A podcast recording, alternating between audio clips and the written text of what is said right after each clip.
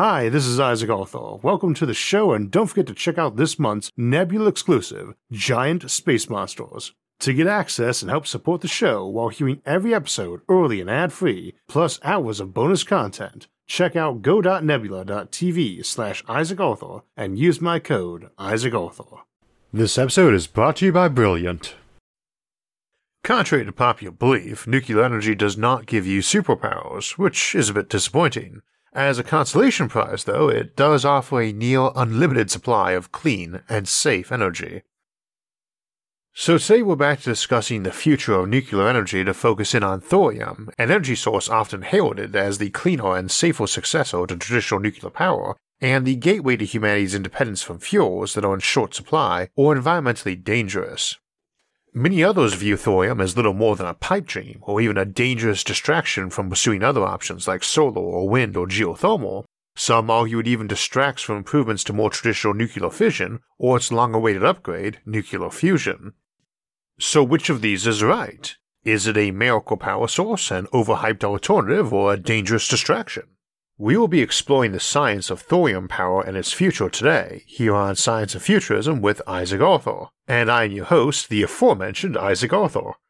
Today is going to be a lengthy and maybe a bit of a technical discussion, so you may want to get a drink and a snack, and don't forget to hit the like and subscribe buttons while you're at it. So we should probably start with the basics first, like what is thorium, and what brought it into the public eye. Well, thorium, named for Thor, the god of thunder and lightning, is probably a good name for a substance that offers vast amounts of energy, and maybe also new atomic weapons if we're not careful. And while many things help popularize discussion of it as a future power source, sadly one of those was an old meme about a thorium-powered car.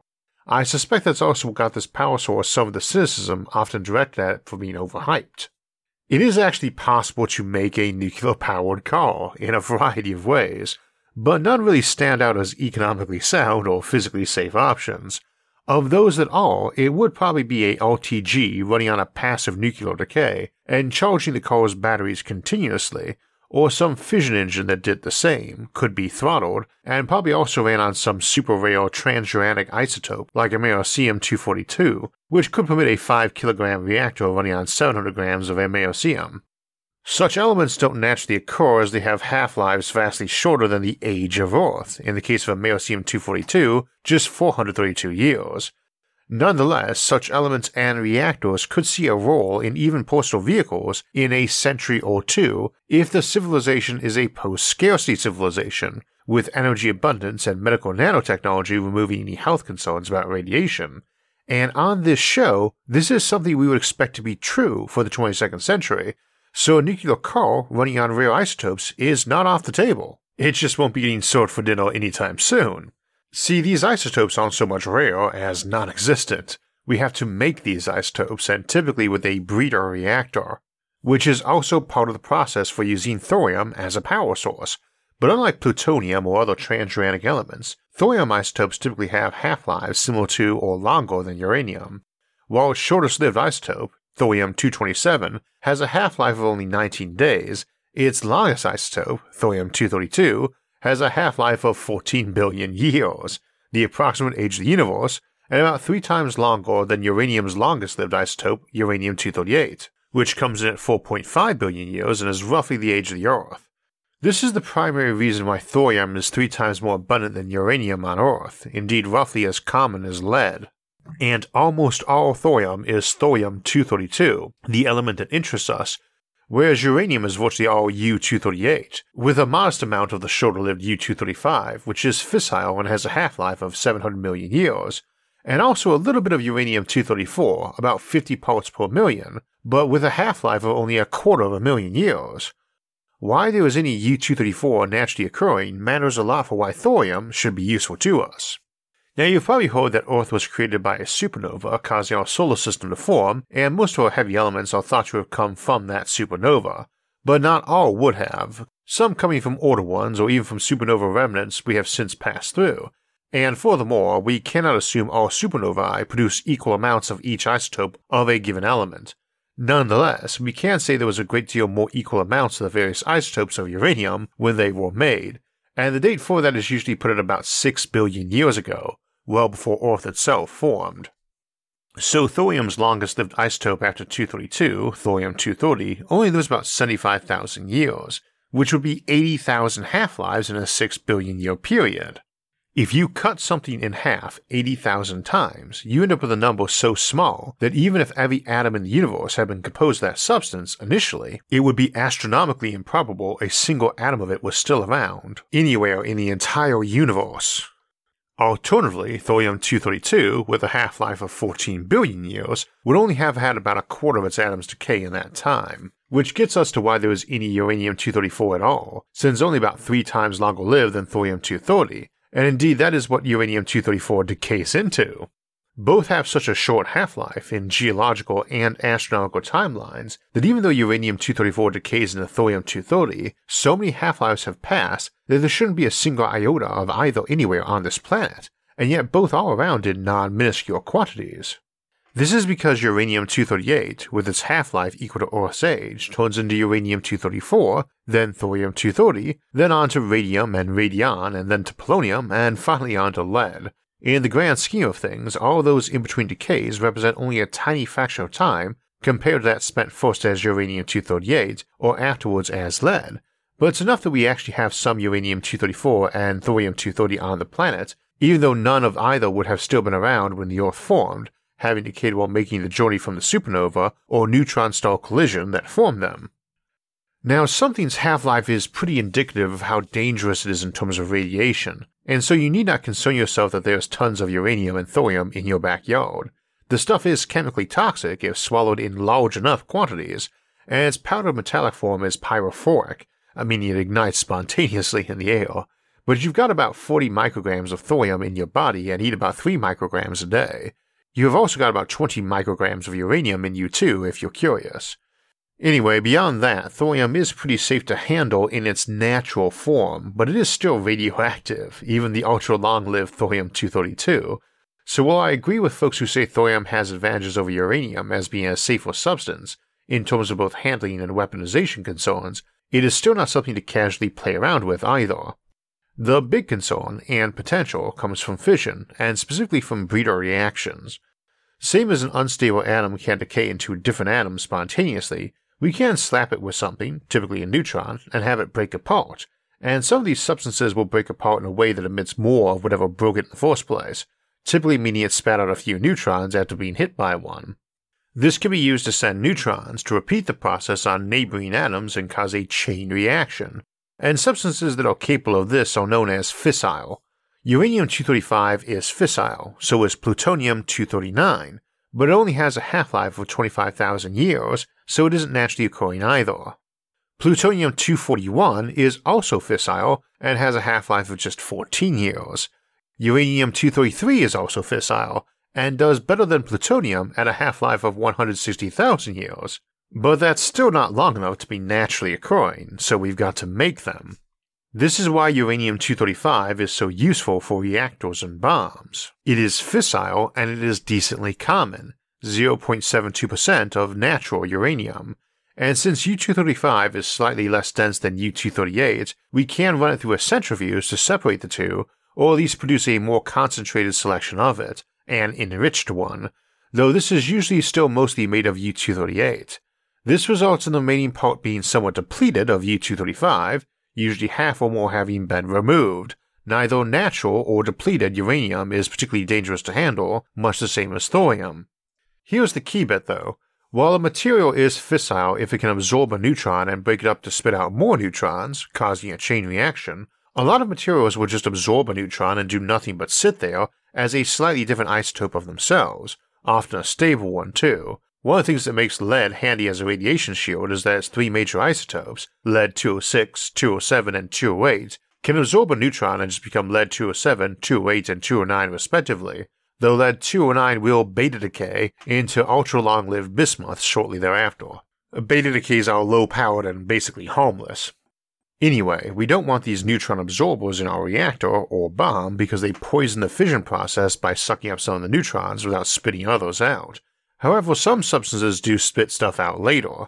For lighter elements, we generally see an equal number of protons and neutrons, or close to it, but the bigger on the scale you go, the higher the ratio of neutrons to protons, and this permits very large numbers of variously stable isotopes, one example of which is uranium two thirty-nine, what you get when one of the many remaining U two thirty-eight atoms in an enriched uranium fuel rod absorbs a neutron. Now, U two thirty-nine is not a common word, mostly because it's very short-lived, and after twenty-three minutes it turns into Neptunium two thirty-nine for a couple of days, and then into Plutonium two thirty-nine, one of our other fissile isotopes. Incidentally, there are uranium isotopes all the way from uranium two fourteen to two forty-two, but none of the first dozen lasts longer than the second. Plutonium two forty-one is also fissile, but is made by hitting Plutonium two thirty-nine with a neutron to become two forty, then doing it again to become two forty-one. So it's not a great way to make fuel, though Plutonium two forty-one has a better neutron absorption cross-section than two thirty-nine. Absorption cross-section is the likelihood a passing neutron will be absorbed. More is better for fission. As a side note, in general, isotopes with an odd number of neutrons are both more likely to absorb neutrons and undergo fission when they do. Thorium, uranium, plutonium, and curium have ninety, ninety-two, ninety-four, and ninety-six protons respectively, each an even number, so their isotope numbers indicate an odd number of neutrons when they are odd, like thorium two thirty-one, uranium two thirty-three and two thirty-five, plutonium two thirty-nine and two forty-one, curium two forty-three and two forty-five, each of which represent an odd number of neutrons and each of which is fissile, and will have a lower Bayer critical mass for use as a bomb. Alternatively, americium two forty-two is the isotope of americium, ninety-five protons, with an odd number of neutrons, and its critical mass is put at around nine to eighteen kilograms, versus fifty to one hundred fifty-five kilograms for americium two forty-three. Folks more familiar with thorium, who are probably getting impatient with me talking through this process, might be going, hey, I thought thorium didn't have any fissile isotopes, while others might be saying, see, you can't make a bomb out of it. A thing to keep in mind, for instance, is that thorium two thirty-one has a half-life of a day, and is basically made by the decay of uranium two thirty-five, which is vastly more abundant and vastly more fissile. Lots of isotopes are technically fissile, but most are barely so and often very short-lived. That's where uranium two thirty-three energy comes in, better known incorrectly as thorium energy, which I say because we don't sit around referring to bombs or reactors running on plutonium two thirty-nine as being uranium bombs or reactors. Thorium two thirty-two is hyperabundant, being virtually all naturally available thorium atoms, and can absorb neutrons, but it does not undergo fission. Instead, it turns into thorium two thirty-three, which still does not undergo fission. It could absorb another neutron and become thorium two thirty-four in theory, but that has a short half-life of twenty-two minutes, after which it will decay into protactinium two thirty-three, which has a twenty-seven day half-life, then becomes uranium two thirty-three, which is fissile. Technically, it can decay into thorium two twenty-nine at this point, continuing the chain, but uranium two thirty-three has a half-life of one hundred sixty thousand years, so our thorium two thirty-two, which is busy absorbing neutrons, will have that atom spend a bit of time in those three midpoints before settling into uranium two thirty-three. This is the thorium fuel cycle, except we haven't produced much power yet. Uranium two thirty-three absorbs a neutron and sometimes turns into uranium two thirty-four, about six percent of the time, which is good at capturing neutrons and will at some point do so and become uranium two thirty-five, which is of course quite fissile. Most of the time though, in ninety-four percent of interactions, the U two thirty-three will fission from the neutron hitting it and break up into two smaller atoms, such as xenon one thirty-seven and strontium ninety-four, plus three more neutrons, permitting the chain reaction as one of those neutrons might hit a neighboring U two thirty-three to spit three more neutrons out, while another might be absorbed by some neighboring thorium two thirty-two, starting the thorium cycle off again. Incidentally, fission byproducts aren't as uniform as decay products are. Most isotopes with a half-life decay in one specific fashion, or perhaps two with a clear set percentage. Fission is messier and can depend a lot on the speed or energy of the neutron hitting it. It's also not perfectly documented, especially for these irregular processes like uranium two thirty-three, since we basically have to pull all the materials out of the reactor and carefully scrutinize it for all isotopes, often in concentrations way less than one part per billion, and often track it backward by seeing some daughter isotope that's a decay product of a fission byproduct. Much hunting for needles in haystacks, except atomic nuclei are very tiny needles. One other note on this. We also have what we call parasites, sort of the opposite of fertile materials like thorium two thirty-two, uranium two thirty-four, and uranium two thirty-eight, which can absorb neutrons and end up as something fissile. During the production of uranium two thirty-three, you inevitably get some uranium two thirty-two instead. This mostly happens when the protactinium phase absorbs a neutron, but can actually happen through multiple channels, both during the normal thorium fuel cycle, or even out the tiny amount of thorium two thirty rather than two thirty-two in any given thorium sample. U two thirty-two has a good neutron absorption cross-section for fission, which you would think would be good for a fission reactor, but mostly it interferes with the thorium fuel cycle and also is highly radioactive, with a mere seventy year half-life and being a powerful gamma-ray emitter. This is one of the big problems with thorium as a power source. Once it's irradiated, which is to say once we start blasting it with neutrons, that U two thirty-two starts emerging and represents a significant handling and safety burden. Another problem is that it isn't really ideal for a fast reactor, and of course requires us to explain what a fast reactor is. Most neutrons coming out of these reactions are moving very, very fast, frequently a couple percent of light speed, or thousands of kilometers per second. One of the reasons we like it for spaceship drives, see our episode The Nuclear Option. We often slow these neutrons down to a thousandth that speed, something more like what a fighter jet might move at, via neutron moderation. This is where we have a space between the fuel rods filled with something like water or graphite that neutrons can whack around and slow down by hitting the molecules, but generally don't get absorbed by them. This heats that moderator up and often allows us to generate power by moving that moderator through a standard heat engine, or for safety's sake using it to heat up something which heats up another fluid to avoid radiation getting out. That's how what we call a thermal neutron reactor works. The neutrons are slowed to speeds of hot materials rather than fast relativistic ones. A fast reactor uses those fast relativistic ones, being short for fast neutron reactor, but some materials can absorb even a high-speed neutron, called fast neutron absorption, and that's ideal for the typical breeder reactor where you absorb neutrons to make a new substance rather than direct fission, which is what we do with thorium and what we do with uranium to make plutonium, and the latter cycle is better at that. That's a downside but not a fatal one, but it reminds us that while U two thirty-five, the workhorse of fission reactors, is pretty rare compared to thorium two thirty-two, U two thirty-eight is more than one hundred times more common than U two thirty-five, and like thorium two thirty-two, has a breeder cycle, going to plutonium two thirty-nine, which cuts into the often proclaimed edge of thorium as vastly more abundant. It is more abundant than uranium two thirty-eight, but not that much more so, but U two thirty-eight is for making plutonium, which is quite easy to weaponize, which thorium is often proclaimed not to be. Of course, you can weaponize thorium power. U two thirty-three can be made into a bomb, for instance, which the U S experimented with once during the nineteen fifties, but is arguably more proliferation resistant. As I often say on the show, though, power is power, and you can weaponize any power, even if just by generating it to run your bomb factories or run your economy to afford more and better armed troops.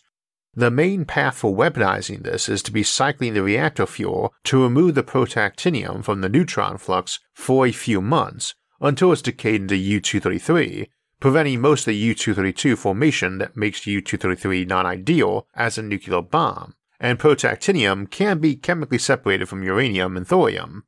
However, hijacking lots of small thorium reactors to get that fuel to separate the tiny amount of protactinium out is a lot of effort to get a bomb. And while I dislike folks calling thorium safe from weaponization, I really haven't heard of a good method for weaponizing it, albeit in all fairness that might be because it's classified. Even if the reactors were all over the place, that doesn't seem any easier than sourcing material for a regular atomic bomb, though folks can be surprisingly inventive, so we shouldn't write it off, especially given that one of the more popular thorium reactor designs relies on molten liquid salt in the core, not the typical image of hard metal rods or pellets, which is handy in large part because it allows us to chemically separate out fission byproducts. Incidentally, it's important to remember that while you can separate isotopes of the same element by centrifuging them, all isotopes of an element act the same chemically, so a process that dissolves uranium works on U two thirty-five and U two thirty-eight or U two thirty-three, same for separating out protactinium from uranium and thorium, which would let you get pure uranium two thirty-three. A pure uranium two thirty-three is much better for making bombs out of. For anyone who is curious, narrating a script full of isotopes is a worse tongue twister than that time I helped Peter Piper pick a peck of pickled peppers. So yes, thorium is somewhat proliferation resistant compared to U two thirty-five or plutonium, but I don't like to tout thorium for this reason because I think it's surrendering to the flawed premise that controlling one particular style of weapon, or attack, at the cost of a major economic or environmental advantage is a good deal. Not that I would encourage folks to get blasé about radiation or atomic weapons, but if you are a channel regular, then you are familiar with the wide array of doomsday devices potentially available to us in the not-too-distant future. So those are the two often-cited advantages of thorium I feel need caveats. The weapon proliferation edge isn't maybe that advantageous, and thorium's abundance as a big edge only matters for classic U two thirty-five reactors. Truth is, there is more than enough U two thirty-eight to keep our civilization running on uranium-plutonium breeder reactors for centuries, even without extracting the multi-million year supply of it in our oceans and seabeds, let alone extreme mining of our mantle or space, and uranium is valuable enough in terms of energy density to make mining it from space profitable, especially with the sort of nuclear propulsion systems we looked at in our episode The Nuclear Option.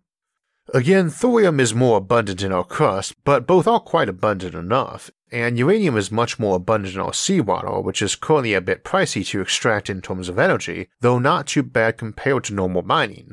But if you are running an economy on uranium and thorium, it is a pretty minimal extra cost and would work well with both coastal plants' cooling towers and nuclear power for water desalination. However, realistically, if we haven't worked out fusion in a few centuries when easily available uranium might be running low, then buying ourselves three times the supply by switching to thorium is not really a winning policy, in favor of something a bit more long-term renewable like solar, though again keep in mind we can access millions of years worth of either thorium or uranium, it's just the sun lives for billions of years and gives off way more power. Two downsides of thorium often cited that I dispute though are that it's tricky to handle and that we aren't as experienced with it. Both are true. We do have way more experience with other types of reactors and uranium as a fuel, of course. Needless to say, that's only a temporary downside and not a good reason to avoid it as a fuel, but it is to countries or companies that need to make power now and on a budget, so it's valid but manageable by putting effort into it, same as we did for solar, which was a horrible power supply economically until this last decade, but is now the cheapest option in many parts of the world. Also, needless to say, with other power options besides traditional nuclear to compete with, taking a lot of time to learn to better handle and work with thorium in terms of practical experience is a real downside. Thorium is tricky to handle too, if not ridiculously so. As I mentioned earlier, thorium can be pyrophoric, burning when exposed to air, and needs temperatures higher than uranium to melt and purify, but again this doesn't really seem like a big limitation so much as a matter of developing the tools and infrastructure to do it. A big part of the issue with time is the simple licensing process for an entirely new fuel source, which could take a decade or more. Years of modeling in computers has to be done alongside physical tests, and then it takes years to review the license applications for different parts of the process. If one avoided any and all regulations, you could probably do it pretty quick, but that's not exactly ideal for safety or the environment. On the other hand, some might argue that risk is small compared to current damage being done from other power sources. Personally, the thorium-uranium power production process I like the most at the moment is with M S Rs or molten salt reactors, sometimes called a molten salt fueled reactor to differentiate them from those using molten salts as the coolant or working fluid. Here the fission fuel is in the molten salt. I mentioned moderators earlier to slow neutrons down for capture, and that's not limited to water. A big stream of molten matter sucking through your core is advantageous for many reasons, some of which we discussed in our recent episode on the future of fission. But one is that you can keep everything lower pressure and you can cycle it out so that you don't need to load your reactor up with a ton of fissile material to keep the reactor operating a long time. That allows for much smaller reactors when it comes to shielding and containment. It's not some giant pressure cooker full of tons of super hot radioactive material. This is where the L F T R or lifter liquid fluoride thorium reactor comes in, and it's probably the most touted thorium reactor concept. It's got some variations too, and isn't limited to thorium designs. Fluoride melts at one hundred thirty-five Celsius or two hundred seventy-five Fahrenheit, not that much above water's boiling temperature, which is part of why it's appealing as a medium. Also, when fluorine atoms absorb a neutron, they just turn into neon twenty, which is stable and a noble gas, so obviously very easy to remove. Fluorine also bonds to uranium to create uranium tetrafluoride, sometimes called green salt, which becomes our core material during the fission. Its melting point is one thousand thirty-six Celsius, and it's insoluble in water, which means if your reactor gets mashed, you're not spraying the vicinity with superhot radioactive and toxic gas, or something which can dissolve in rain or water to run all over the place. M S Rs, thorium or uranium, have a lot of engineering upsides and downsides we will bypass today, but we were discussing what we have thus far in terms of the mechanics to clarify why thorium often gets discussed as usable in small reactors. If it helps conceptually, it's like why your smartphone does not have a gas engine, even though that would be vastly better than a battery, and why even though electric cars are finally making it into the market as real competitors, nobody is mass manufacturing battery-run planes or freight trucks, at least not yet. Thorium is not in any way more energy-dense than uranium, they're about the same. Most of the compactness is coming from that M S R design, not whether it runs on thorium two thirty-two or uranium two thirty-eight. Critically though, thorium allows thermal breeding, or slow neutron breeding, in the context of those neutrons only moving at hot thermal speeds of atoms and not a fraction of light speed, like fast neutrons do, which means the amount of fissile material you have to put in to start the process up is lower, though fast breeders always make more fissile material as they have better neutron economy, which is a plus for uranium-plutonium over thorium-uranium. And while these are small, but not super small, there are other technologies which might allow even tinier ones. As an example, in our Death Rays episode, I mentioned how a neutron reflective substance would be great for making neutron beams, which was our lead candidate for a solid death ray, and that same sort of material, or metamaterial, if we found one, would utterly alter the fission landscape and start letting us contemplate man-portable reactors, maybe even pocket-sized stuff. And there are other technologies that might permit similar advantages for thorium, so thorium holds a lot of promise and might have other chances to shine as other new technologies emerge, though of course the reverse is true too. We are only one miracle technology away from working fusion, or ultra-cheap space-based solar panels, or extremely high-performing batteries. Is there a future for thorium? I think so. I think the path forward for humanity, for this century at least, is to rely on a mix of nuclear and solar as our two principal power sources, though not exclusive, just principal.